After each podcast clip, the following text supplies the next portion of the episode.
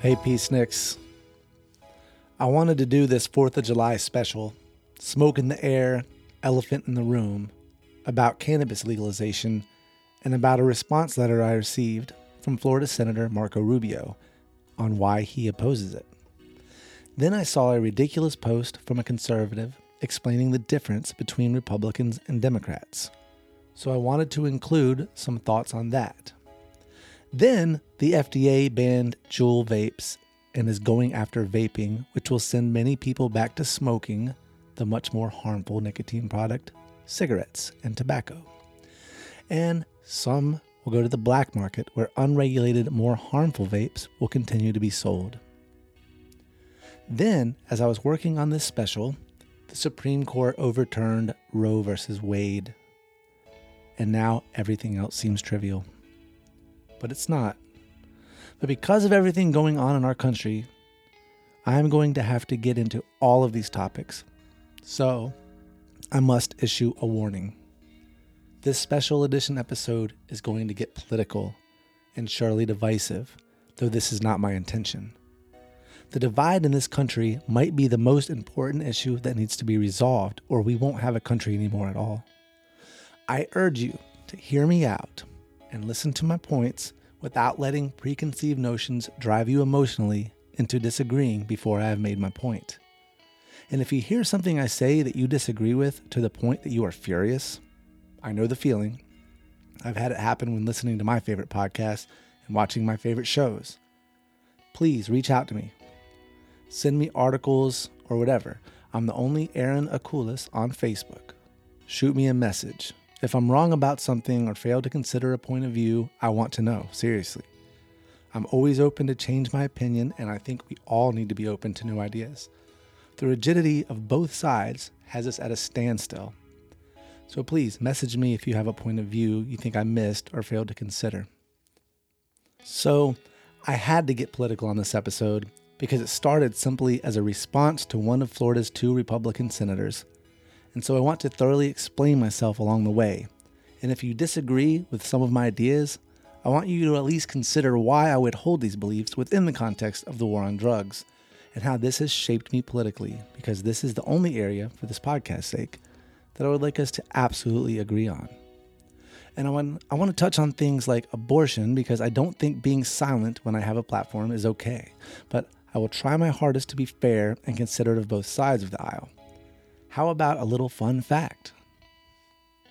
Do you know where the terms left, right, and center come from? It originated in France as a byproduct of the French Revolution and reflected the seating arrangement of the French National Assembly, where it was common for the more radical commoners to sit on the left, while the more conservative clergy and nobility sat to the right. The same is still true, at least in theory, today. The Republican Party is the party of the ruling elite and the Democrats are the party of the working class. Though, as money now influences politics and our elected officials are now beholden to their campaign donors, most Democrats aren't actually doing much for the working class. I'll get more into this in a bit. This Smoke in the Air special is going to be a lot to take in, and I'm going to cover a lot of areas. This was an episode I felt I had to do with drug laws changing around the country, states beginning to slowly decriminalize, harm reduction finally something being talked about in mainstream society, with the president mentioning it in his State of the Union address. The MORE Act, which will decriminalize cannabis, removing it from the controlled substance schedule, passed the House and now is up to vote in the Senate, hopefully this month. And with the drug war ever so slowly, possibly coming to an end. This also was an important podcast for me to do because the MORE Act very well may fail in the Senate people are still being locked in cages for drug possessions.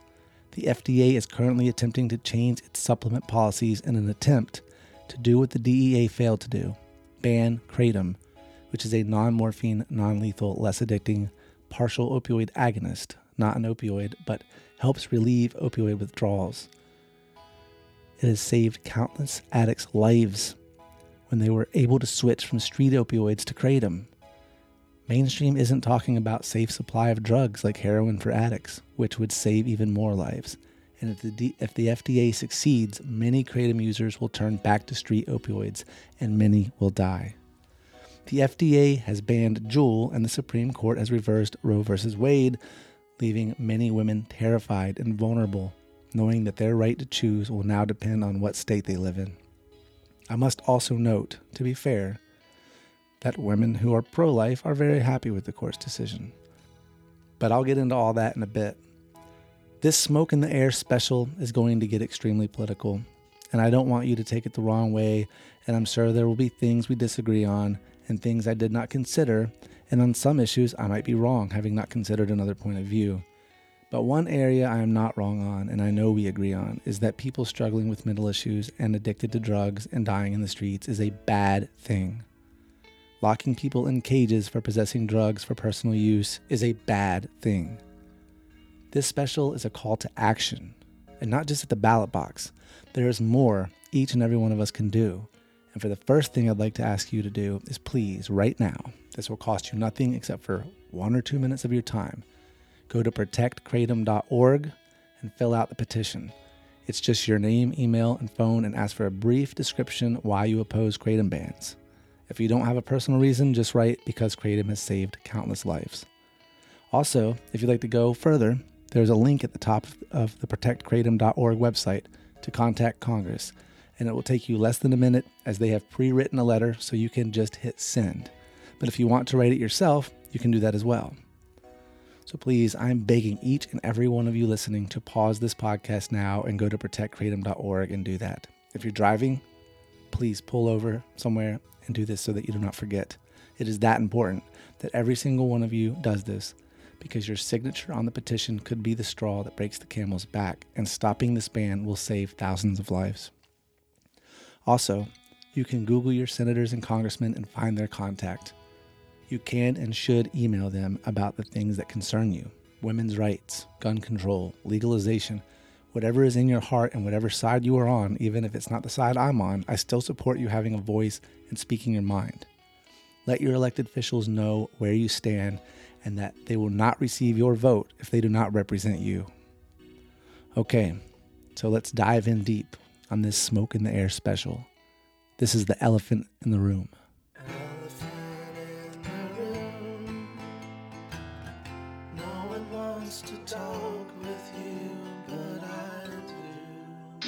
America's public enemy number one in the United States is drug Drugs abuse. are menacing our society. What are your thoughts on the drug problem? I had a great time doing drugs. So tonight, from our family to yours, from our home to yours, thank you for joining us. This is the Peace on Drugs. So, I signed a petition to legalize cannabis, and with it was a link to email my senators, and so I did. I got a response letter from Marco Rubio. I know it wasn't actually a personal response from him to me, but rather a letter carefully crafted by his underlings that goes out to everyone as a standard response on the issue. But reading it was infuriating, and the same day I got that letter, I saw a Facebook post by a conservative that explained the difference between Republicans and Democrats. And the person who posted it tagged it with the audacious line, I don't know how this is so hard to understand. As if this list was a mic drop, an exclamation point on the issue. The list divided Republicans and Democrats into two columns, and the first word under Republican was the word freedom, and in juxtaposition under Democrat was the word socialism. The opposite of freedom is not socialism, which is an economic system that has its own set of problems, as does capitalism. But I'm no economist, so I won't dive too deep into that topic. But capitalism would have been better to pit against socialism. The problem is that most Democrats in this country are capitalists, not socialists. They just may support more social programs than Republicans, which have been invaluable in helping the lower and working class. But capitalism has its strengths too, and a good argument and bad could be made for either. Our actual system functions well because we have elements of both. Public schools and interstate highways and the police and firefighters are all socialist, while most colleges are a bit of both, and the automobiles and weapons manufacturers and most consumer goods are capitalist. The opposite of freedom is not socialism, it's incarceration. And because of one of the most celebrated Republican presidents, Ronald Reagan, Reagan's Anti Drug Abuse Act of 1986 created mandatory sentences for drug possession, including cannabis, and five year mandatory sentences for cocaine possession, even on first offenses. Because of his drug policies, the U.S. prison population rose steadily to where we are now, with the highest prison population in the world. More of our citizens spend their lives behind bars than any other country in the history of the world. Congress just passed the MORE Act, which is the acronym Marijuana Opportunity Reinvestment and Expungement Act. It will remove cannabis from the scheduled substances, decriminalizing it, and expunge the record of those who have marijuana arrests on their records. The bill was passed in the House, 220 for it and 204 against it. Only three Republicans voted for the bill, with 158 voting against it. And this is the party that loves yelling freedom like William Wallace and Braveheart, only they're yelling it while disemboweling themselves. Again, I find it ridiculous that Republicans call themselves the Freedom Party when they are responsible for mass incarceration and refuse to vote for decriminalizing cannabis so people can avoid arrest. This is the exact opposite of freedom, and why I would change that list to say mass incarceration under Republican and individual freedom under Democrat. We'll come back to the list in a bit. So now the MORE Act goes to the Senate where it may fail, especially with senators like Marco Rubio. And this brings me to his letter.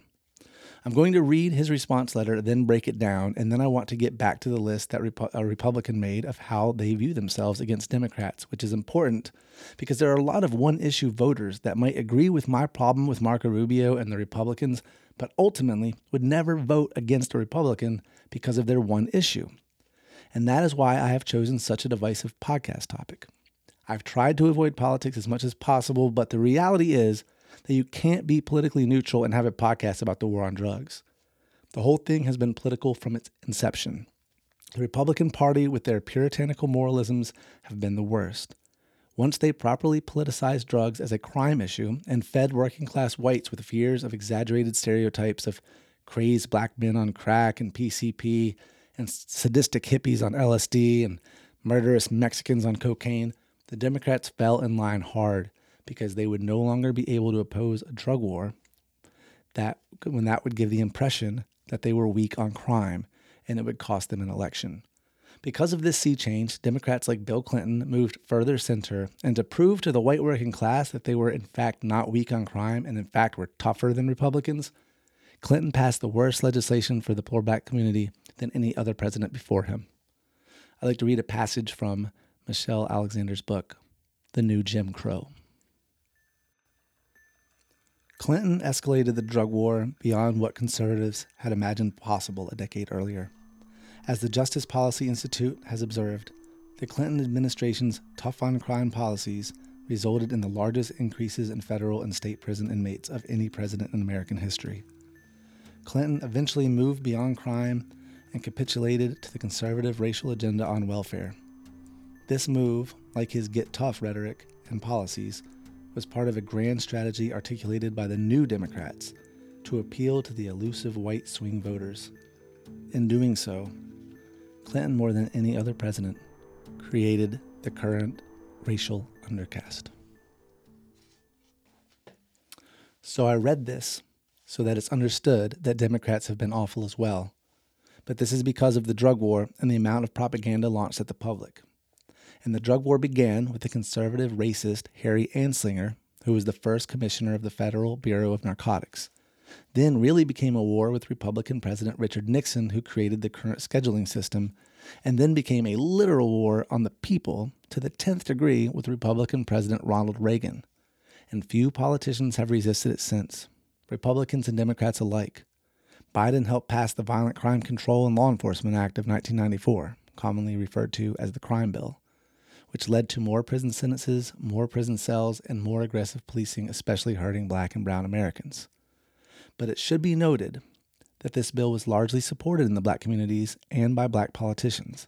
They were trying to solve the violent crime and crack problem in black neighborhoods and did what politicians do and made the problem worse with seemingly good intentions. And this is because politicians operate on fear and feed off of hysteria and rarely look at the science and data in order to solve problems.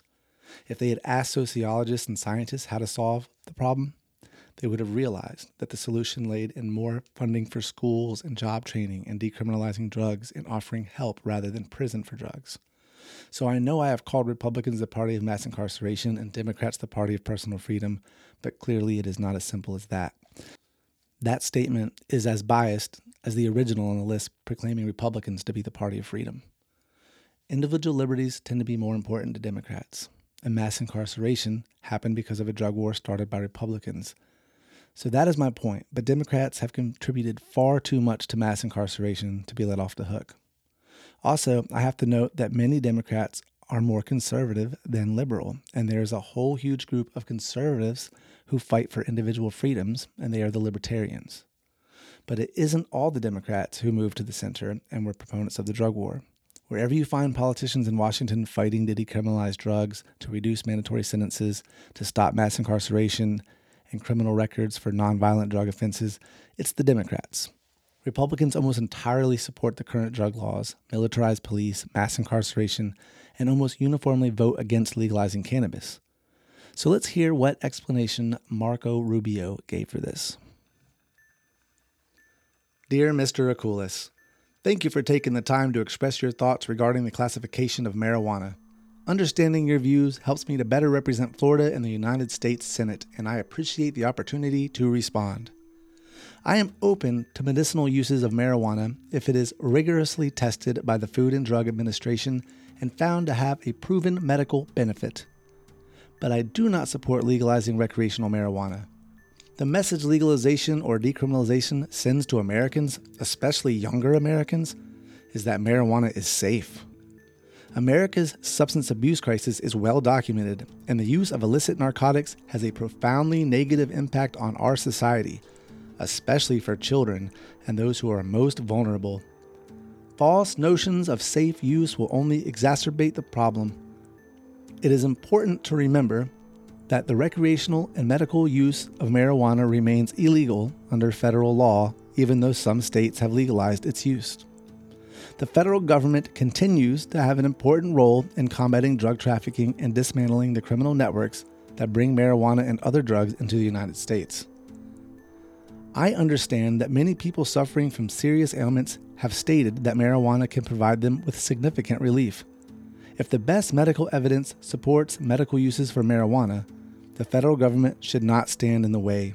To that end, on March 24, 2022, the Senate passed by unanimous consent the Cannabinoidal and Marijuana Research Expansion Act which aims to expand research on medical cannabis and marijuana usage. The bill now must be considered and passed by the U.S. House of Representatives. I remain open to policy changes that facilitate expeditious approval of new medicines for patients who need them, under the care and supervision of licensed doctors as appropriate. Please know that as scientific research and data on medicinal marijuana use become available, I will continue to assess related legislative proposals. It is an honor and a privilege to serve you as your United States Senator. I will keep your thoughts in mind as I consider these issues and continue working to ensure America remains a safe and prosperous nation. Sincerely, Marco Rubio. Okay. So he opens with thanking me, saying that understanding my views helps him better represent my state in the Senate. This is laughable. If he had any intention on representing the people, he would support legalization when three out of four Florida voters support legalization. But he goes on to say that he does not support legalizing recreational marijuana. He says the message that legalization or decriminalization sends to Americans, especially younger Americans, is that marijuana is safe. Safe is actually a much more vague word than you might think at first. There are dangers to all drug use, including caffeine and even non psychoactive substances like sugar. There are dangers to skateboarding and swimming and playing sports. Marijuana compared with alcohol or playing football is extremely safe. Comparing eating a potent marijuana edible with drinking a cup of coffee, maybe it's not as safe. But in the context of Marco's letter, for deciding on whether cannabis is not safe enough to be decriminalized, or said another way, dangerous enough to be arrested and locked in a cage for having on your possession, marijuana is most definitely safe. It's most definitely safe enough for adults to decide for themselves whether they will or will not use it. And the concern for young Americans is a common political tool to scare parents into agreement because the thought of harming their children is unthinkable. But cannabis on the black market is much easier for a young person to purchase. These dealers may also have other drugs like cocaine or opiates for sale as well. Also, the THC vape pens on the black market are unregulated and some contain dangerous fillers that can cause health problems, and some contain synthetic cannabinoids that can be more addictive and even deadly.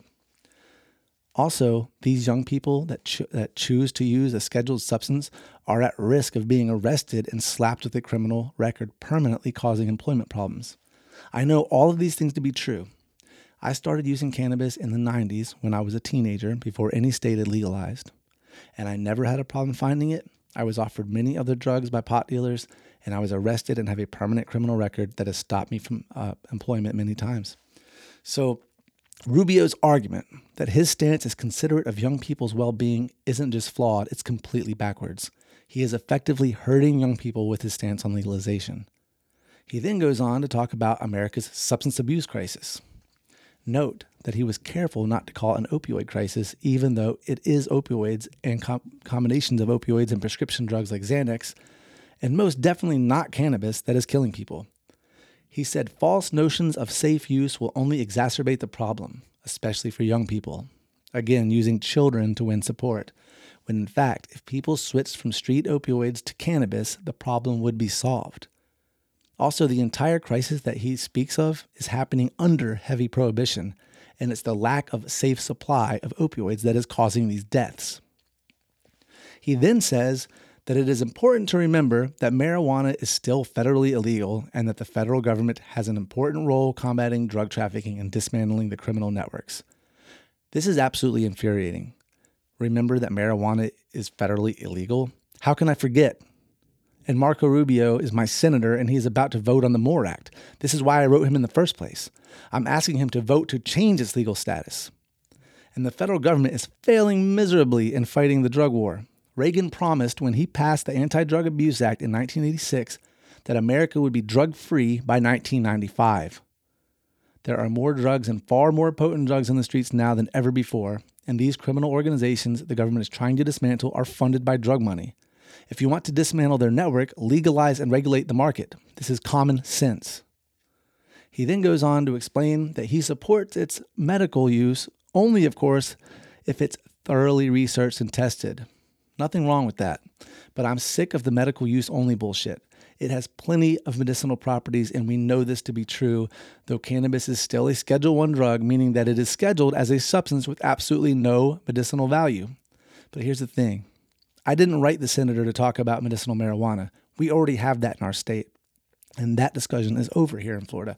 I want recreational, and not just for me, but especially for minorities who are at risk of being arrested for possession and the poor and marginalized who can't afford the doctor visits and cost of a medical card. Medicinal marijuana is medicinal for a lot of people, but it's also legal recreational use for those with money, while those without are still being arrested. Also, I want the criminal records of those convicted of cannabis to be expunged. We are a state that makes most of its money in tourism, which is vacationers coming to our beaches and spending their money on hotels, food, and alcohol. Alcohol is far more dangerous than cannabis. Also, I'd like to point out to Mr. Rubio a misspelling in his bill. He said they just passed the Cannabinoidal and Marijuana Research Expansion Act, and marijuana is spelled with a H instead of a J. This was the spelling it was first when it was first criminalized in 1937 with the Marijuana Tax Act. They spelled it this way to emphasize the Spanish sound of the word marijuana to appeal to people's racism against Mexican immigrants. Now, 85 years later, with a growing fear and resentment coming from the right about Mexican immigrants, a Republican senator who doesn't support legalization tells me happily about a bill they passed spelling marijuana racistly. Hmm. And I have to point out that Marco Rubio is Cuban American.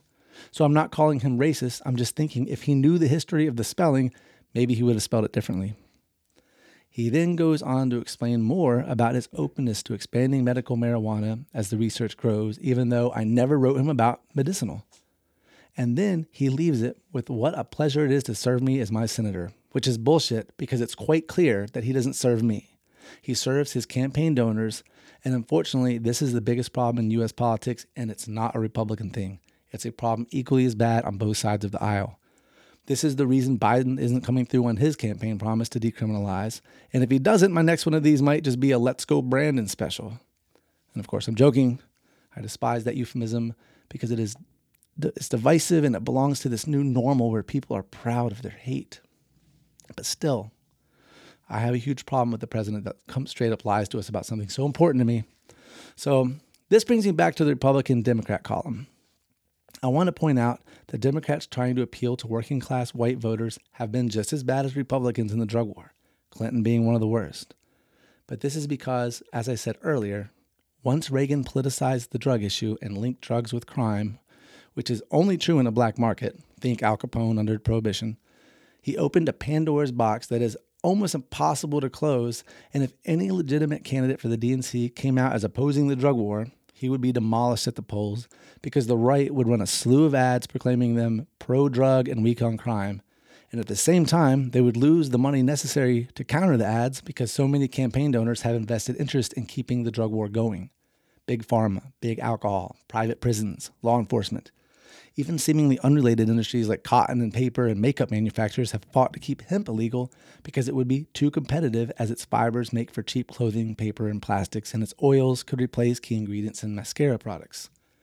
And hemp, which has just finally be, has been, become federally legalized, we're finally seeing an end in sight for the drug war. But you need a telescope to see it. I mean, and hemp, when it was outlawed, I mean, hemp is a sister plant to the cannabis sativa, and it's um, it doesn't have enough THC to get you high. It doesn't have enough psychoactive drug to get you high, but it was still outlawed, and that's because of invested corporate interests. So anyway, when I go over this Republican versus Democrat list, I'm talking about Democrats like the ones today in Congress that now support ending the drug war, and I'm talking about the people and not just the politicians. I would prefer the term liberal but now we have some far left wackadoos that are making that word unattractive. I'll explain what I mean as I go on, and I will try and not rewrite the list as to be as obviously biased as the person who posted the original list. And I'll try to be more honest because there are problems on both sides of the aisle. I am using this list as a template for the bulk of a podcast pointed at calling out Republicans like Marco Rubio and the all but three in Congress that voted against the MORE Act. But this is not a podcast telling you to vote Democrat or change sides or to further divide. I will be calling out the DNC as well, as they have too been a part of the problem. What is the purpose of this episode if not to direct your vote at the ballot box? It's to inform on where the parties lie on the drug war and to force you to examine Republicans and Democrats alike. And my main focus is to urge you to send informed letters to your congressmen and senators. They need to know that you know what's going on and that you will not vote for them because they have an elephant or a donkey beside their names. That you vote with your conscience and that you're informed of how they represent you and that you pay attention to the bills they vote on. I have sent a response letter to Marco Rubio's response letter. I have sent Rick Scott and our Governor DeSantis letters and I have written my Congressman Republican Byron Donalds, and I will continue to write them every month. I will vote in the primaries and general election, and I will meet with local political action groups. This podcast is to inform my listeners politically on the war on drugs and to urge you to write letters and speak out.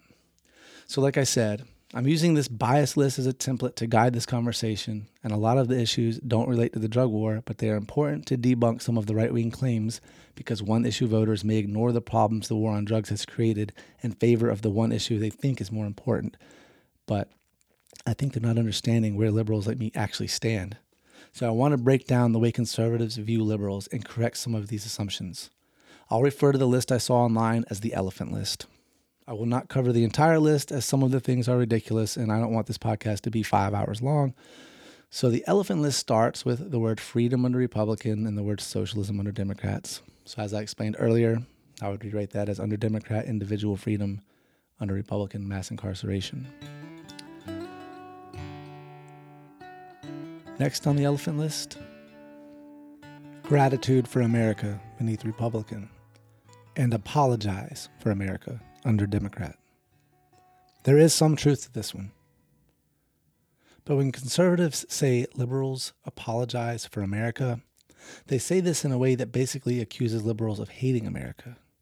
And it's much more complex than this.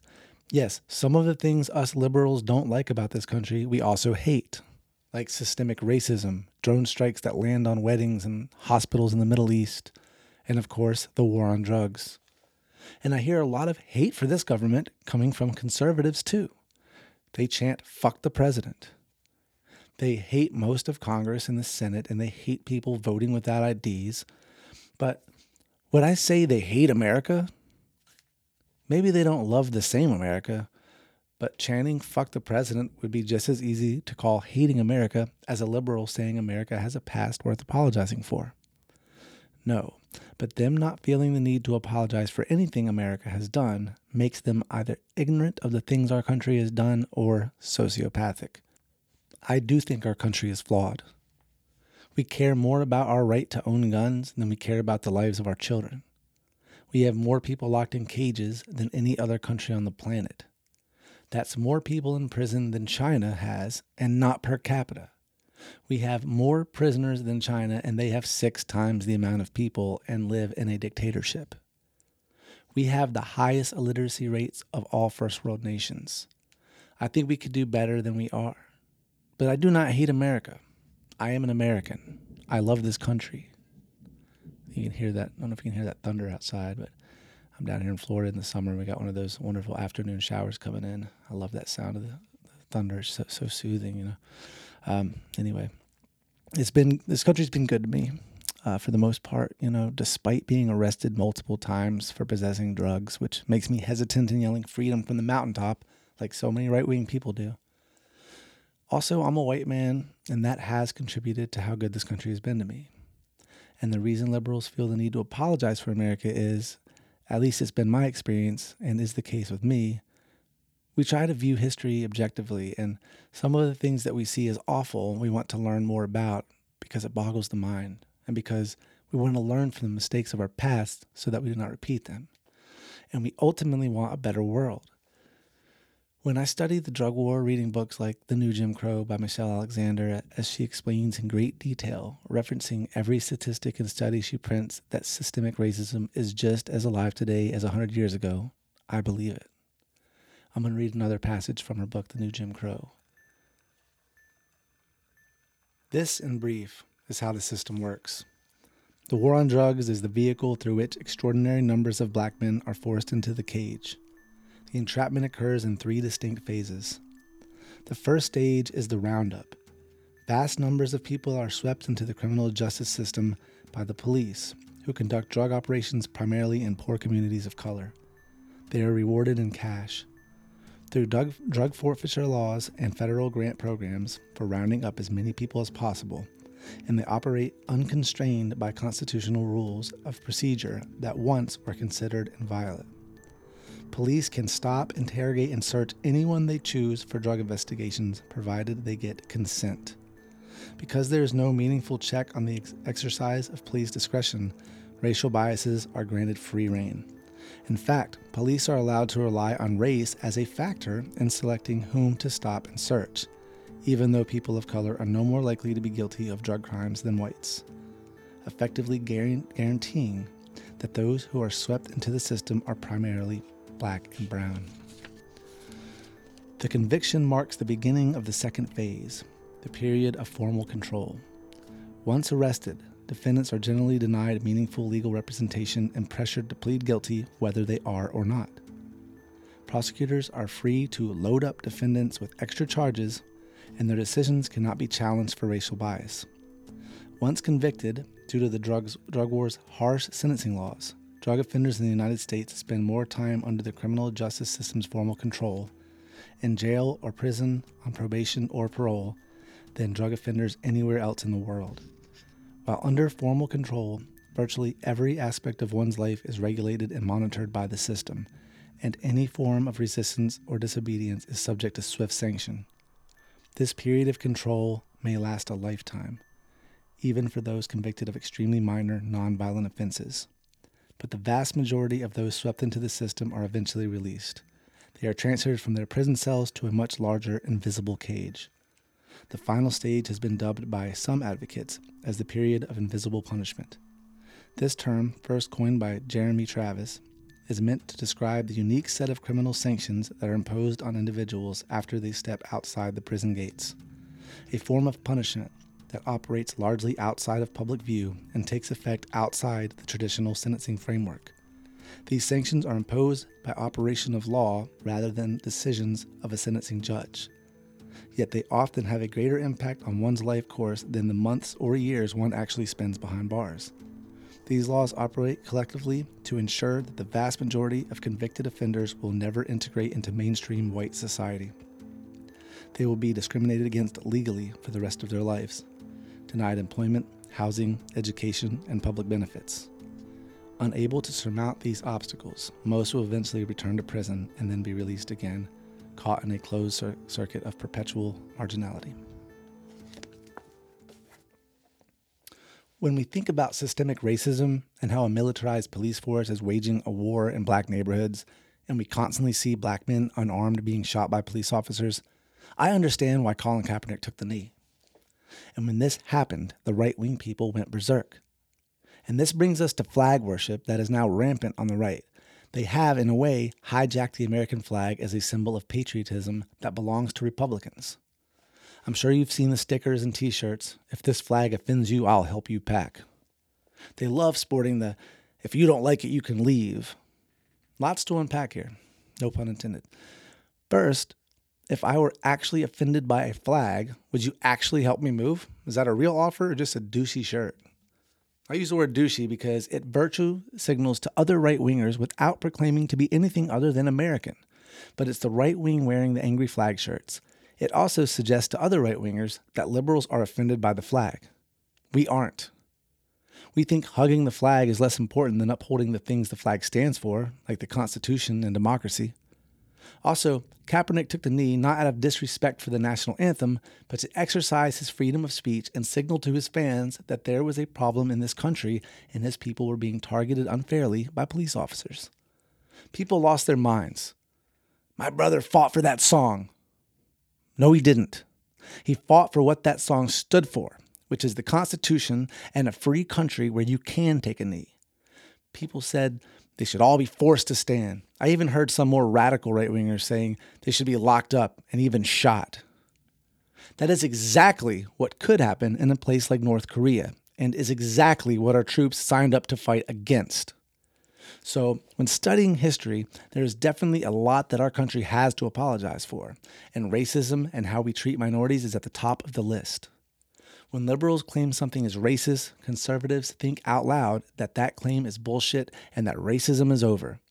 We had a black president, for Christ's sake. I only have to point out that he is literally the only president we had that his citizenship was questioned.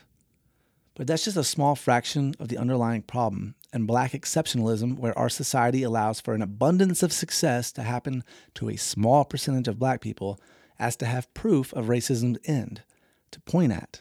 At the same time, they can ignore the fact that 40% of prisons house black men when they only make up 6% of the population.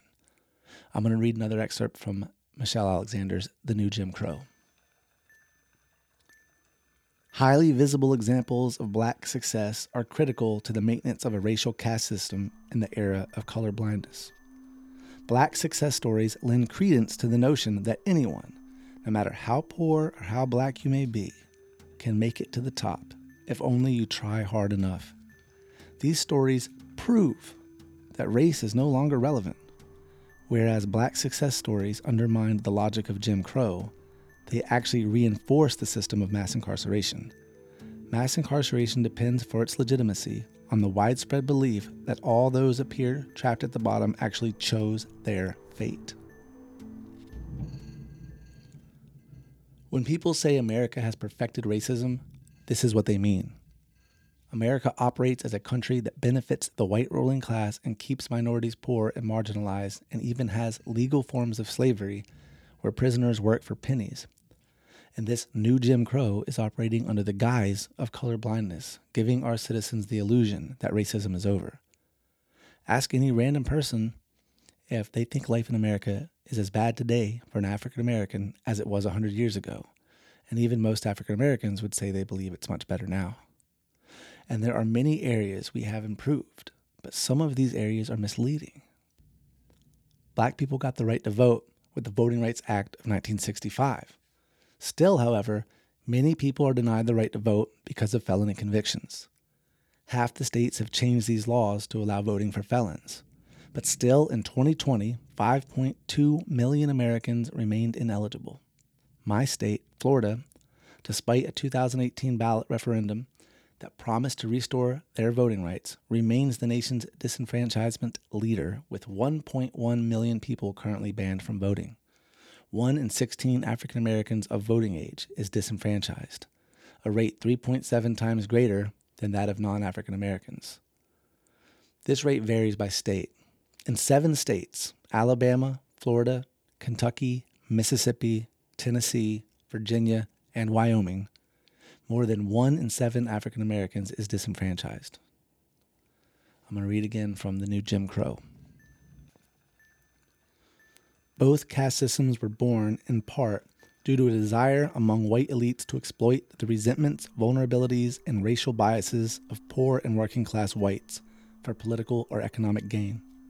Segregation laws were proposed as part of a deliberate and strategic effort to deflect anger and hostility that had been brewing against the white elite away from them and toward African Americans. The birth, the birth of mass incarceration can be traced to a similar political dynamic. Conservatives in the 1970s and 80s sought to appeal to the racial biases and economic vulnerabilities of poor and working class whites through racially coded rhetoric on crime and welfare. In both cases, the racial opportunists offered few, if any, economic reforms to address the legitimate economic anxieties of poor and working class whites, proposing instead a crackdown on the racially defined others. In the early years of Jim Crow, conservative white elites competed with each other by passing even more stringent and oppressive Jim Crow legislation. A century later, politicians in the early years of the drug war competed with each other to prove who could be tougher on crime by passing even harsher drug laws. A thinly veiled effort to appeal to poor and working class whites who once again proved they were willing to forego economic and structural reform in exchange for an apparent effort to put blacks back in their place. The most obvious parallel between Jim Crow and mass incarceration is legalized discrimination. And she also says, Another dimension of disenfranchisement echoes not so much Jim Crow as slavery. Under the usual residence rule, the Census Bureau counts imprisoned individuals as residents of the jurisdiction in which they are incarcerated. Because most new prison construction occurs in predominantly white rural areas, white communities benefit from inflated population totals at the expense of the urban, overwhelmingly minority communities from which the prisoners come. This has enormous consequences for the redistricting process. White rural communities that house prisons wind up with more people in state legislatures representing them, while poor communities of color lose representatives because it appears their population has declined. This policy is disturbingly reminiscent of the Three Fifths Clause in the original Constitution, which enhanced the political clout of slaveholding states by including 60% of slaves in the population base for calculating congressional seats and electoral votes, even though they could not vote. And I'm going to go to another section. And she goes, she says, this difference in public attitudes has important implications for reform efforts. Claims that mass incarceration is analogous to Jim Crow will fall on deaf ears and alienate potential allies if advocates fail to make clear that the claim is not meant to suggest or imply that supporters of the current system are racist in the way Americans have come to understand that term. Race plays a major role, indeed a defining role, in the current system, but not because of what is commonly understood as old fashioned, hostile bigotry. This system of control depends far more on racial indifference, defined as a lack of compassion and caring about race and racial groups, than racial hostility, a feature it actually shares with, with its predecessors. An interracial caste system may seem like an oxymoron. What kind of racial caste system includes white people within its control? The answer a racial caste system in the age of colorblindness. We as a nation seem comfortable with 90% of the people arrested and convicted of drug offenses in some states being African American. But if the figure were 100%, the veil of colorblindness would be lost. We could no longer tell ourselves stories about why 90% might be a reasonable figure, Nor could we continue to assume that good reasons exist for extreme racial disparities in the drug war, even if we are unable to think of such reasons ourselves. I'm going to skip on to this next page. Once again, complicity with the prevailing system of control may seem like the only option. Parents and school teachers counsel black children that if they ever hope to escape this system and avoid prison time, they must be on their best behavior, raise their arms and spread their legs for the police without complaint, stay in failing schools, pull up their pants, and refuse all forms of illegal work and money making activity, even if jobs in the legal economy are impossible to find. Girls are told not to have children until they are married to a good black man who can provide for a family with a legal job. They are told to wait and wait for Mr. Right, even if that means in a jobless ghetto, never having children at all. When black youth find it difficult or impossible to live up to these standards, or when they fail, stumble, and make mistakes, as all humans do, shame and blame is heaped upon them. If only they had made different choices, they're told sternly, they wouldn't be sitting in a jail cell. They'd be graduating from college. Never mind that white children on the other side of town who made precisely the same choices, often for less compelling reasons, are in fact going to college. The genius of the current caste system, and what most distinguishes it from its predecessors, is that it appears voluntary. People choose to commit crimes, and that's why they are locked up or locked out, we are told. This feature makes the politics of responsibility particularly tempting, as it appears the system can be avoided with good behavior. But herein lies the trap. All people make mistakes. All of us are sinners. All of us are criminals. All of us violate the, violate the law at some point in our lives. In fact, if the worst thing you have ever done is speed 10 miles over the speed limit on the freeway, you have put yourself and others at more risk of harm than someone smoking marijuana in the privacy of his or her living room. Yet there are people in the United States serving life sentences for first time drug offenses, something virtually unheard of anywhere else in the world. And then read one last thing here. The economic collapse of inner city black communities could have inspired a national outpouring of compassion and support. A new war on poverty could have been launched. Economic stimulus packages could have sailed through Congress to bail out those trapped in jobless ghettos through no fault of their own. Education, job training, public transportation, and relocation assistance could have been provided so that youth of color would have been able to survive the rough transition to a new global economy and secure jobs in distant suburbs. Constructive interventions would have been good not only for African Americans trapped in ghettos, but also for blue collar workers of all colors, many of whom were suffering too, if less severely. A wave of compassion and concern could have flooded poor and working class communities in honor of the late Martin Luther King Jr. All of this could have happened, but it didn't. Instead, we declared a war on drugs.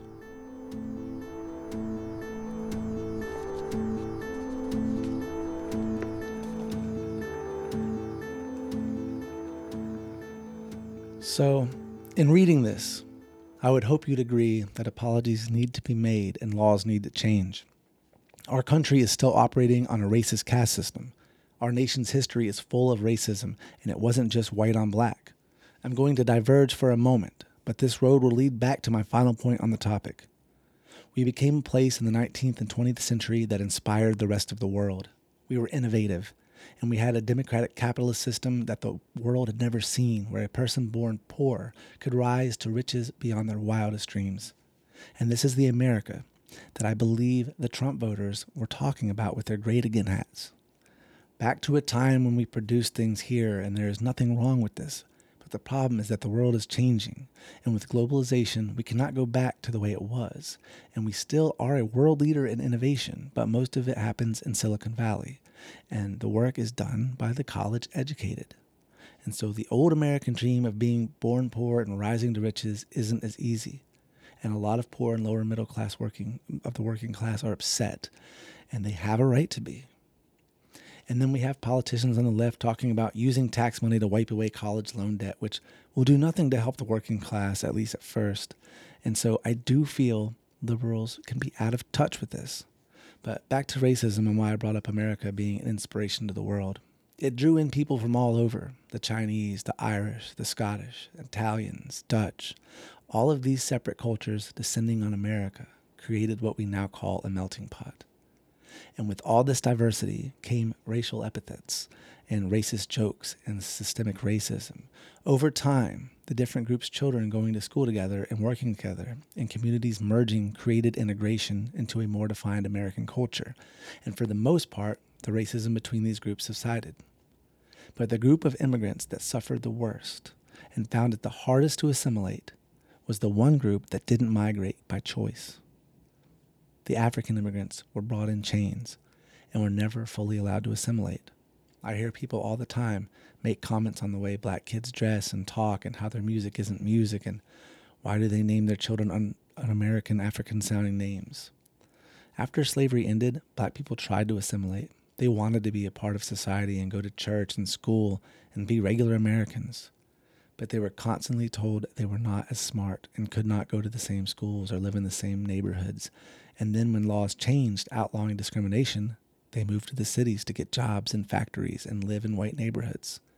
And the whites had more money from less oppression and could afford automobiles, and because they feared the blacks moving into their neighborhoods, they moved to the suburbs and took their money with them. When globalization happened and the factories in the cities closed shop, the inner city neighborhoods became ghettos and they got no help from the government, as Michelle Alexander pointed out. Instead, the government decided at the same time that the factories were closing that it was time to wage a war on drugs, which ended up translating into a war directed at the inner city black people. And usually, when the U.S. wages a war like this, like a war on poverty or a war on illiteracy, it isn't a military war, and the word war is metaphorical. But Reagan militarized the police. So this was an actual war, and it was aimed at the black community. And so when Republicans say that liberals think we should apologize rather than be proud of America, I have to answer with a question do you not think we should apologize? Also, why can't we do both? Just because I apologize for America doesn't mean I can't have gratitude as well. Our country is absolutely beautiful. My wife and I flew to Vegas and saw some amazing shows. We saw the Beatles love Cirque du Soleil. We flew in a helicopter and landed in the Grand Canyon. I went to Chicago for the first time last year and we did the architectural boat tour learned about you know how our buildings were inspired by all different worldly architecture and how American skyscrapers were copied all over the world because of their innovative designs.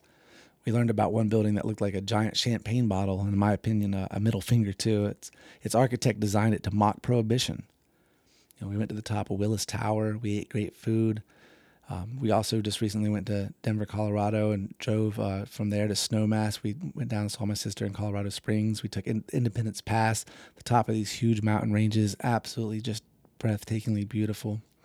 Uh, I recently listened to this audiobook uh, called Made in America by Bill Bryson, and uh, I learned how many of the foods that we eat uh, are actually American originals, like pizza, fettuccine, and even spaghetti and meatballs.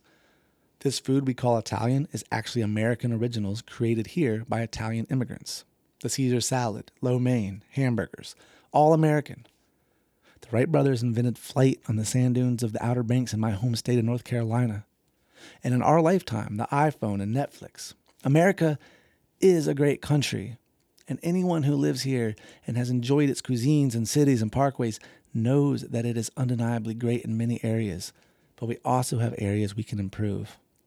This, if you don't like it, you can leave, is ridiculous. I don't like a lot of it, but I don't want to leave.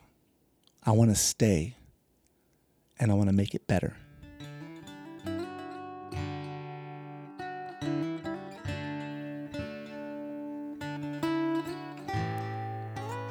So, next on the elephant list was secure border under Republican and open border under Democrat another on the list that has some truth.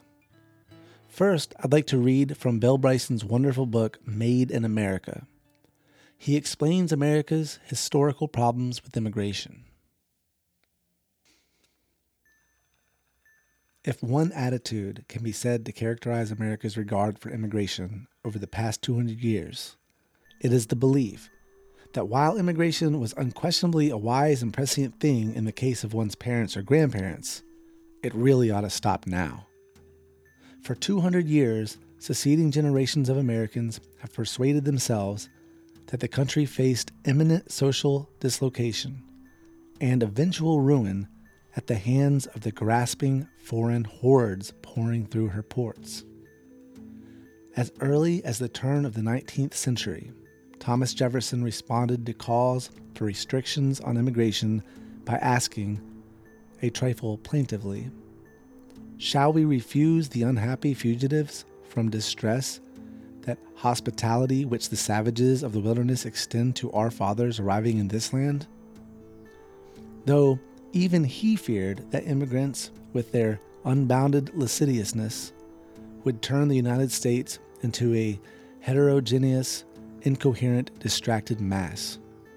From the earliest days, immigrants aroused alarm and attracted epithets. I was against the wall and I support immigration, but we need to figure this out.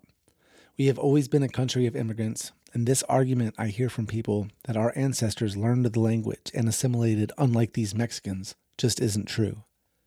Many European immigrants didn't learn the language and wanted to hold on to their old world traditions. But their children learned English and were quick to lose interest in old traditions and were assimilated because they wanted to be. I'm going to read another excerpt from Made in America by Bill Bryson.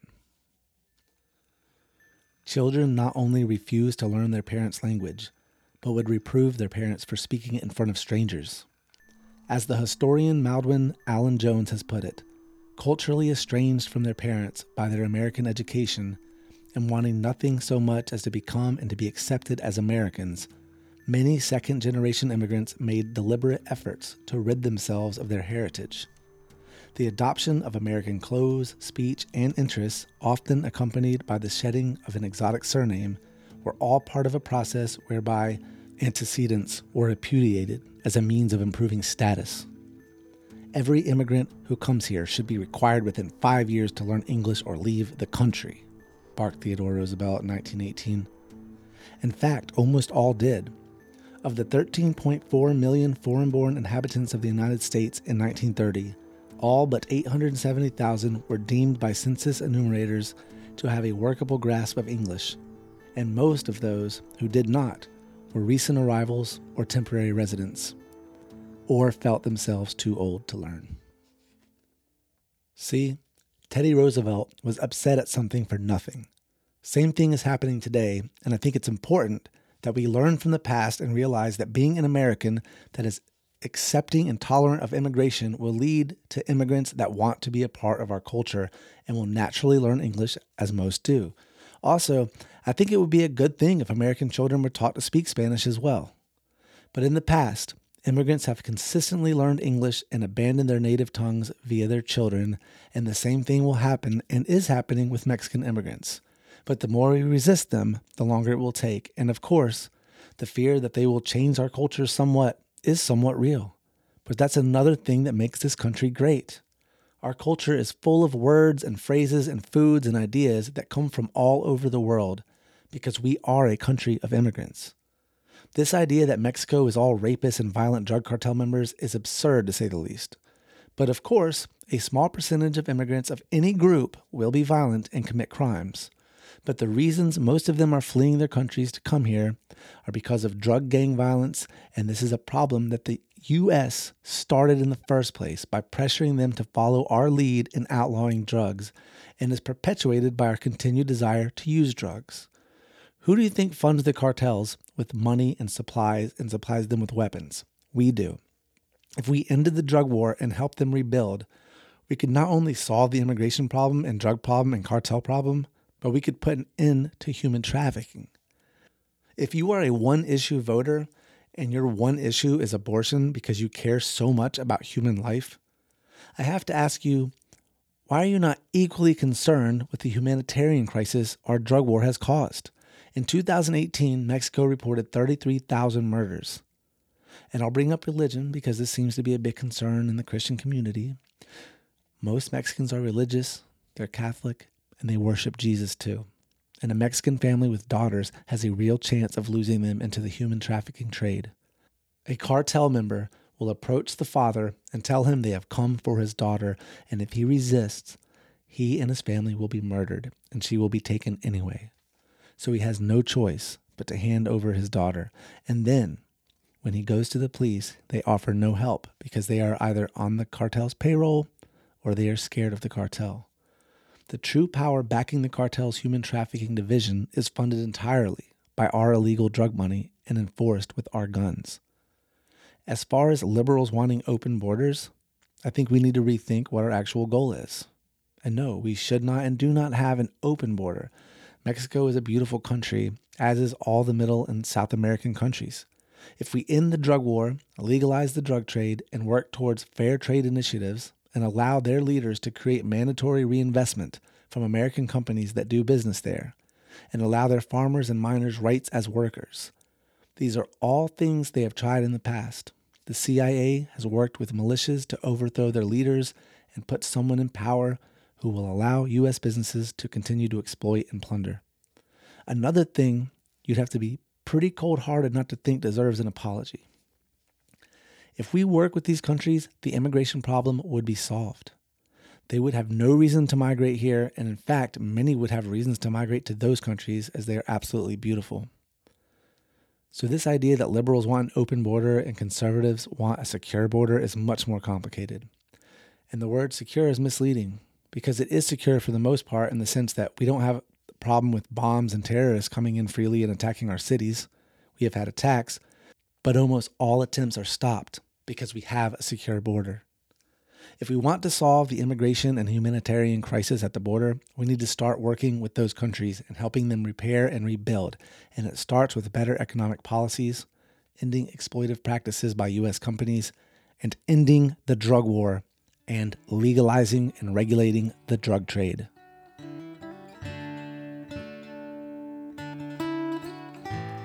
Next on the list, Republicans want to defend the police and liberals want to defund the police.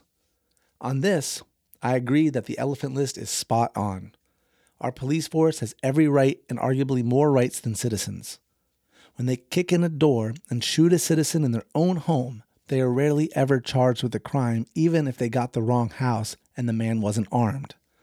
This idea that we should defend the police makes no sense other than to say that Republicans believe we should defend the police when they shoot unarmed people, which I completely disagree with. I 100% agree with defunding them, but this sounds insane on its surface. Police need funds to protect us. And so I don't think, and I don't think any logical liberal thinks, we should defund them entirely. But we have added billions of dollars to their budgets, militarizing them to fight an unwinnable drug war, and this has been devastating to our society. This is where people like Breonna Taylor have been shot in their own homes by officers kicking in doors and shooting, all in an attempt to find drugs. Before Reagan, the police budget was minuscule compared to what it is now. They had less officers, and their main objective in policing was solving violent crimes, which were far less common before the drug war. I'm going to read again from Michelle Alexander's The New Jim Crow. The transformation from community policing to military policing began in 1981 when President Reagan persuaded Congress to pass the Military Cooperation with Law Enforcement Act, which encouraged the military to give local, state, and federal police access to military bases, intelligence, research, weaponry, and other equipment for drug interdiction. That legislation carved a huge exception to the Posse Comitatus Act, the Civil War era law prohibiting the use of the military for civilian policing. It was followed by Reagan's National Security Decision Directive, which declared drugs a threat to U.S. national security and provided for yet more cooperation between local, state, and federal law enforcement. In the years that followed, Presidents George Bush and Bill Clinton enthusiastically embraced the drug war and increased the transfer of military equipment, technology, and training to local law enforcement contingent, of course, on the willingness of agencies to prioritize drug law enforcement and concentrate resources on arrests for illegal drugs. And she also says almost immediately after the federal dollars began to flow, law enforcement agencies across the country began to compete for funding, equipment, and training. By the late 1990s, the overwhelming majority of state and local police forces in the country had availed themselves of the newly available resources and added a significant military component to buttress their drug war operations. According to the Cato Institute, in 1997 alone, the Pentagon handed over more than 1.2 million pieces of military equipment to local police departments. Similarly, the National Journal reported that between January 1997 and October 1999, the agency handled 3.4 million orders of Pentagon equipment from over 11,000 domestic police agencies in all 50 states. Included in the bounty were 253 aircraft, including six and seven passenger airplanes, UH 60 Blackhawk and UH 1 Huey helicopters, 7,856 M16 rifles, 181 grenade launchers, 8,131 bulletproof helmets, and 1,161 pairs of night vision goggles. A retired police chief in New Haven, Connecticut, told the New York Times, I was offered tanks, bazookas, anything I wanted. We should defund the drug war and demilitarize the police and regulate the drug trade. This would essentially defund the police, other than allowing that they keep a budget for solving real crimes by catching violent people. I am 100% for this. The elephant list reiterates its point with under another column Republicans are for legal immigration and Democrats are for illegal immigration. Let's just face it Republicans do not like Mexicans. Their number one chant was build that wall. I don't think most Democrats want illegal immigration. We want legal immigration to be easier for those who are coming here to work. We are a country that was built on immigration, the melting pot. What are the words inscribed on our wonderful Statue of Liberty? Give me your tired, your poor, your huddled masses yearning to breathe free. If you look at immigrants and how they were treated over time, the darker the skin, the harder it was to find acceptance. We need to be tolerant of immigration from our southern border. They are coming from lands that are destitute from trade laws that benefit our companies and exploit them to the point of dying horrible deaths from being overworked with horrible breathing conditions in mines and malnutrition from living on scraps, conditions that were ne- negotiated with corrupt leaders that our CIA helped to place in power so that our corporations could exploit them. Our neighbors to the south, who live on lands vastly more rich in minerals and raw materials than our own, and yet we are the ones who got rich from it. The West has been exploiting those people for hundreds of years, first the European countries and then the US. I'm going to read from Open Veins of Latin America by Eduardo Galeano. Latin America is the region of open veins. Everything from the discovery until our times has always been transmuted into European or later United States capital, and as such has accumulated in distant centers of power. Everything the soil, its fruits, and its mineral rich depths, the people and their capacity to work and to consume natural resources and human resources. Production methods and class structure have been successfully determined from outside for each area by meshing it into the universal gearbox of capitalism. To each area has been assigned a function, always for the benefit of the foreign metropolis of the moment, and the endless chain of dependency has been endlessly extended. The chain has more, many more than two links. In Latin America, it also includes the oppression of small countries by their larger neighbors and, within each country's frontiers, the exploitation by big cities and ports of their internal sources of food and labor. Four centuries ago, 16 of today's 20 biggest Latin American cities already existed. For those who see history as a competition, Latin America's backwardness and poverty are merely the result of its failure. We lost, others won. But the winners happen to have won thanks to our losing. The history of Latin America's underdevelopment is, as someone has said, an integral part of the history of world capitalism's development. Eduardo Galeano also writes that along the way, we have even lost the right to call ourselves Americans. Although the Haitians and the Cubans appeared in history as new people a century before the Mayflower Pilgrims settled on the Plymouth coast. For the world today, America is just the United States. The region we inhabit is a sub America, a second class America of nebulous identity.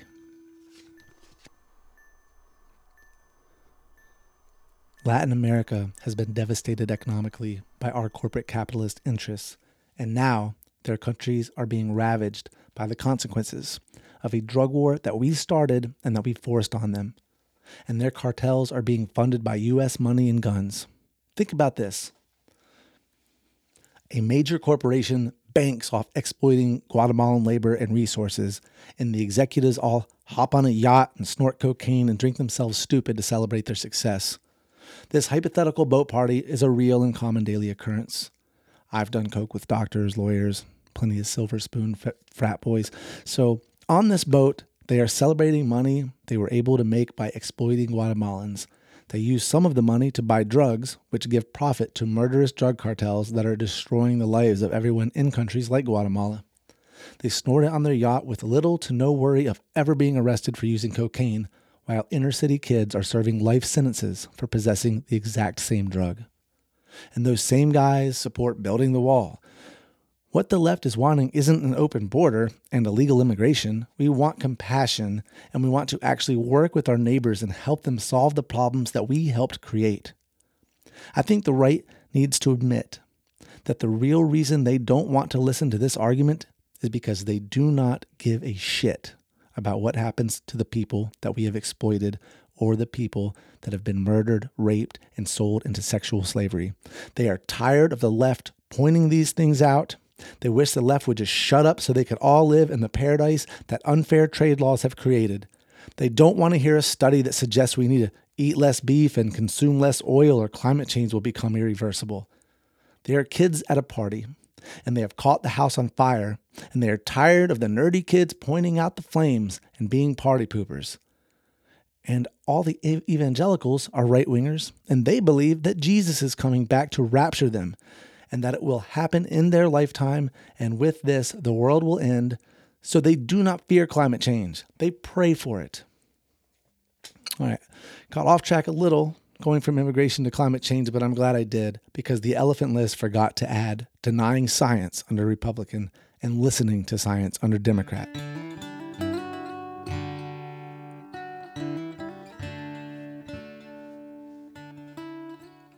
Next on the list is personal responsibility versus government control. This is the idea that the government shouldn't have to help you. You get what you work for, and if you're too lazy to work, you can lie in the bed you made. In a perfect world where everyone was given an equal shot, maybe this would make more sense. But we have people born with debilitating physical and mental conditions, childhood trauma that leads to addiction, arrest for nonviolent drug use that leads to unemployment, we have single mothers who can barely pay rent. And now, with Roe v. Wade reversed, there will be thousands more. And none of these trigger states, which are immediately outlawing abortions, have offered mandatory pay for maternity leave and housing for lower class single mothers. There are myriad reasons why we need a safety net for people who fall.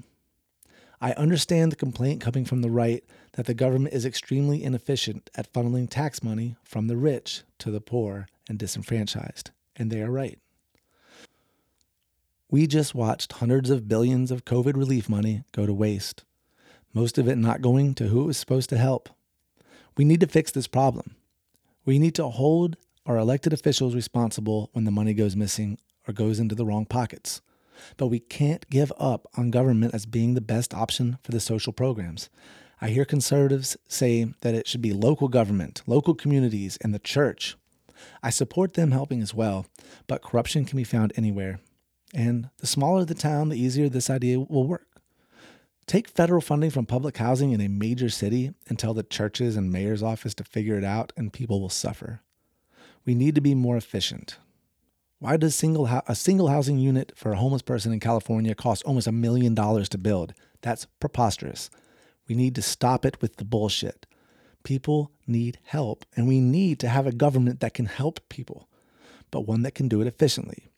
But this idea that government programs are evil is bullshit. We have a huge problem with homelessness and mental illness, and there is no local community or church that is going to fix it. I will say this I do understand concerns coming from the right when they ask things like, So I avoid going out and having fun. I don't go to movies and work almost full time while also in school full time. And then after 10 years of sacrifice, I finally landed a job making six figures. still working 50 hours a week, but now I can see a movie, catch a show, have a drink, and take a vacation. But then I have to pay taxes to subsidize the income of someone who went to, went to the movies and went to the bar and didn't go to school and ended up having kids they can't pay for, and now they're unemployed. Like, I get that argument. But the reality is usually much more complex. Some people have the discipline and the education and genes and solid family and solid upbringing that leads them to achieve the six figure job. And by no means am I saying they didn't also have to work hard and sacrifice leisure. But if someone else doesn't have the discipline and is prone to instant gratification, I don't think they should be subjected to a life of barely scraping by. I think we need to have a, bet- a better education and after school programs for youth and better mental health programs to mitigate some of these behaviors. And I also believe in rewarding people who make sacrifices and put in the hard work. By all means, we need people to be driven and to innovate. And if everyone were equal, no matter the work they did, then a lot less would be accomplished. I, I don't believe a utopian society would have innovated as fast and maybe not at all things like the internet and iPhone and flight. But I do think that we need to help those who are less driven and we need to care for those who make mistakes. I hear people on the right all the time saying things like, I believe you get what you work for. And if you're not willing to work for it, that's on you. I've heard that said to me with a tone implying I was probably a liberal because I wanted a handout. I work my ass off and I pay my own way. I've never been on government assistance, but also I had family support. Leniency when I was arrested that I now attribute to a phrase that conservatives hate white privilege. And white privilege didn't stop me from being arrested, as officers will apply the law to anyone of any race when they are financially incentivized to do so. Though my chances of having that encounter was much lower in a white suburban neighborhood. I was extremely careless when I got caught. But white privilege definitely contributed to my felony being reduced to a misdemeanor and my jail time suspended to probation with community service. I even remember my lawyer's defense when he told the judge that uh, I was a good kid, just got mixed up in the wrong crowd. I was the wrong crowd. This defense is basically he's a white man who got mixed up with the wrong crowd, which translates to images of drug dealers, which, because of the news and television and targeted searching and arresting in colored neighborhoods, the image of a drug dealer is a person with darker skin. Essentially, my lawyer said, Your Honor, the defendant is a white man who was victimized by the influence of the blacks. And it worked. Also, another privilege I have had, though my family was by no means rich, I was always able to find the money to pay fines and to get a lawyer. These two things are huge. So, by the nature of our court system, the poor are immediately at a disadvantage when they are arrested because they can't afford a good lawyer and they can't pay court fines and probation costs. And being poor in and of itself puts you at a much greater risk of being arrested in the first place. Cops patrol and randomly search and serve warrants almost exclusively in poor neighborhoods. One last but important point when Republicans claim to be the party of personal responsibility against government control is that without a certain level of government control, we would have chaos. How is it that the party saying they're against government control is also the party that is all about increasing police and military budgets? If it weren't for government regulation, we wouldn't have clean natural water supply left in this country or clean air to breathe. We need government. But I do think it needs to be more efficient, and we need to somehow get money out of politics because corporate America has bought the vote by manipulating the voters with TV ads. The political TV ad is not held to any journalistic standard. They can legally tell bold faced lies, and they are protected by the First Amendment, which was never intended to be used in that sort of nefarious way. And the whole personal responsibility versus government control dates back to FDR's New Deal, when the government had to step in and help the poor. And with the black people being the nation's poorest, they were helped slightly more than the working class whites. The Republican Party was the party of wealth and of the ruling class. The Democrats were the party of the working class. The Republican states were all northern, and the southern states were blue. The Republicans preyed on the working class whites' racism, which has a long history, going back to the plantations where white indentured servants and black slaves were always fighting for a leg up. And sometimes they would join forces and rebel, and could actually easily have overthrown the ruling class. So the ruling class decided then to maintain control. They gave the white workers slightly better pay and living conditions while also spreading lies about the Africans' inherent inferiority intellectually. So racism was ingrained in American working class culture. So, how could the Republican Party get the white working class to vote against their own interests and vote for tax breaks for the rich? Appeal to their racism. Look what your Democrat President FDR did. He's bailing out the blacks who are lazy and don't want to work with your hard earned tax money. This was their rhetoric. I am in no way saying the black people were lazy. They were disproportionately poor and work was scarce during the Great Depression for everyone. I saw a bumper sticker on a truck that captured the right wing sentiment perfectly. It said, If you can't feed 'em, don't breed 'em. The government is not your baby daddy. Clearly racist in its use of baby daddy, and it highlighted the belief that black women are just having kids to collect checks because they're lazy and don't want to work. Few things there. Having children and raising them seems like a pretty odd way to avoid work for a lazy person. And where are a lot of the black women's babies' daddies? Oh, that's right. They're locked in a cage somewhere. And one of the saddest realities here is how the black men locked in cages have been perceived, and not just by society, but by their own families. The propaganda of the drug war and the labeling them as criminals who had a choice was highly effective. I want to read an excerpt from Michelle Alexander's latest edition of The New Jim Crow, where she highlights this in her introduction. Black men. Why focus on black men? This question is usually asked by black women. They want to know what inspired me to write a book specifically focused on the experience of black men in the war on drugs. Some women express deep gratitude for this approach. After reading the book, they say they were able to view their relationships with their husbands, partners, fathers, uncles, brothers, cousins, and sons through a different lens.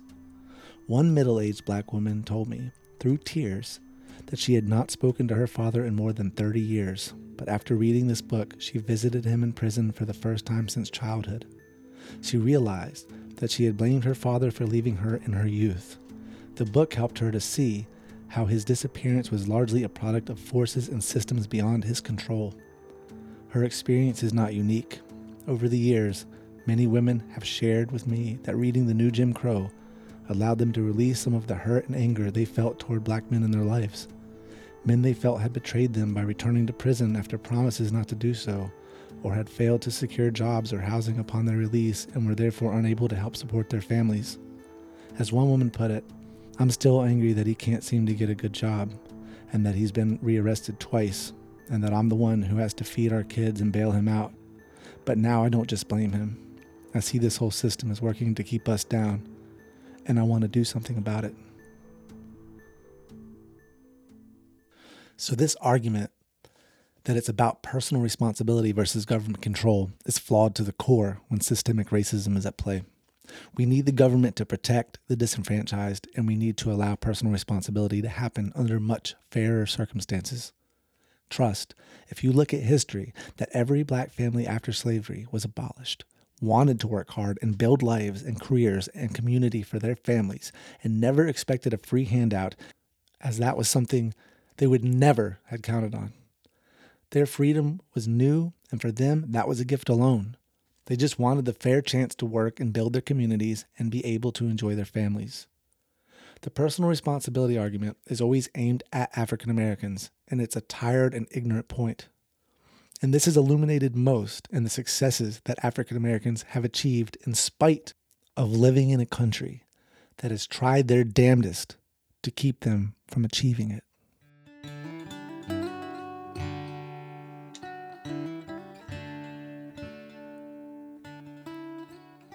Next on the elephant list, Republicans believe that all lives matter.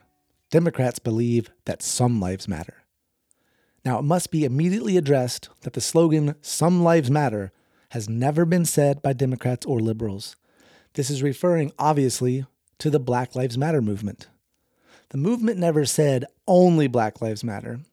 It basically is saying Black Lives Matter also because unarmed black men are being disproportionately shot by police officers all over the country. And it would seem that America needed to be told that Black Lives Matter, where they never needed reminding that a white man's life mattered. Now, you may have heard in response to this that white people get shot just as often. In fact, this is true. The same number of white men are shot on average every year as black men. But this statistic only proves my point when you consider that the US population is 60% white and only 13% black. A black man is actually six times more likely to be shot by the police than a white man. And while black men make up of only 6% of the general population, they make up 40% of the incarcerated. Now, I've heard all this, all the counter arguments to this. I was living in Charlotte, North Carolina when Keith Lamont Scott was gunned down by officers in front of his home. He was told to show his hands when officers smelled pot, and he refused. The officer thought he was reaching for a gun and shot and killed him. Never mind that they weren't there to investigate someone smoking pot and were there to serve a warrant on someone else. I was in Charlotte when the protests started, and some turned very mildly violent. I heard many white folk ask out loud why Keith Lamont Scott didn't obey the officer, as if he was somehow deserving of being shot and killed for smoking weed and not complying. I heard this when Freddie Gray was roughed up and died in the back of that police van in Baltimore. He was a criminal, and had he not been a criminal, he wouldn't have been in that place in the first place. These men were not sentenced by any court of law to death, and no crime they had committed would have ever got them a death sentence. I hear the argument from white folk too often who can't understand why they didn't just fully comply with law enforcement. You cannot make that argument if you have never walked in their shoes. How many times do you comply with authoritarian bullshit, prejudice, racism? How many times do you lift up your arms and surrender to authority for a random search when you have done nothing wrong before you look at that officer in the eye and say, you know what? Not today. I'm going to sit right here and keep living my life.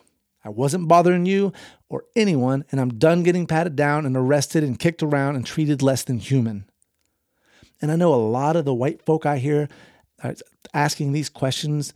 They're freedom loving, gun owning people who would not stand for that shit after the first time it happened. You're the party of less government control, right? But you can't seem to wrap your head around someone not wanting to be harassed relentlessly by the government. Please put yourself in their place and ask yourself if they deserve to die, if their mothers deserve to bury them. Another problem is that TV and films and news media have painted the black man as a dangerous criminal, so cops are subconsciously scared of them, creating a pretty precarious situation for a black man when that armed officer is their only protection. I read a study where law enforcement officers did a virtual simulation where they had to decide if a person was holding a gun or a wallet and make a split decision not to shoot or to shoot. And if the person had dark skin, officers were more likely to mistake a wallet for a gun and shoot. If they had white skin, officers were more likely to mistake a gun for a wallet. So finally, in 2013, the people had enough and were done being silent and took to the streets proclaiming Black Lives Matter. This movement pissed off the right wingers, and so they decided they would start a movement of their own in juxtaposition to Black Lives Matter, called Blue Lives Matter. As if cops have been discriminated against and constantly locked in cages and barred from society through legal forms of discrimination like probation and felony records, and they are the descendants of slaves. Whether or not the life of a police officer mattered was never up for debate. No one says they don't matter. Black men, however, have been told in many more ways than one that they don't matter. So their movement was important, and all of us should be saying Black Lives Matter. Those that oppose it always point at the riots and the violence and looting and burning. Make no mistake, I don't support violence in the streets, but neither did anyone that took the Black Lives Matter movement seriously. The activists that marched did so peacefully, knowing that any form of rioting would hurt the movement. But when opportunities for violence and looting arise, there will always be people ready for mayhem, and there will always be followers, people who were angry and planning on marching peacefully, but when they saw violence, they followed because they were rightfully angry. I'm reminded of a White Stripes line in one of their songs. You can't burn down my house and then get mad at my reaction. Those protests were in reaction to police brutality. The whole Blue Lives Matter movement got me thinking.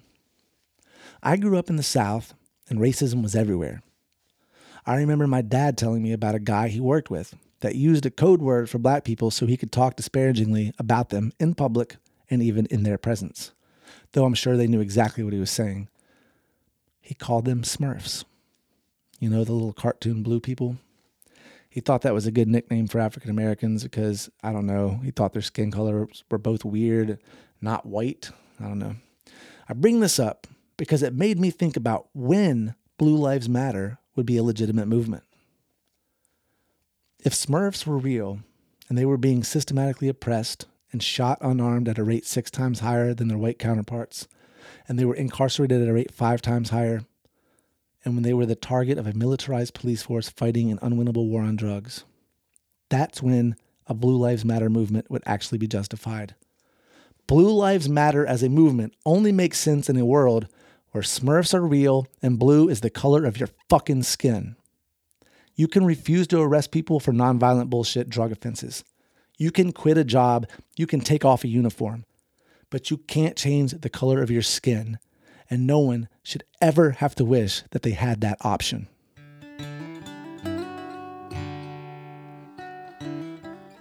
All right, Peaceniks.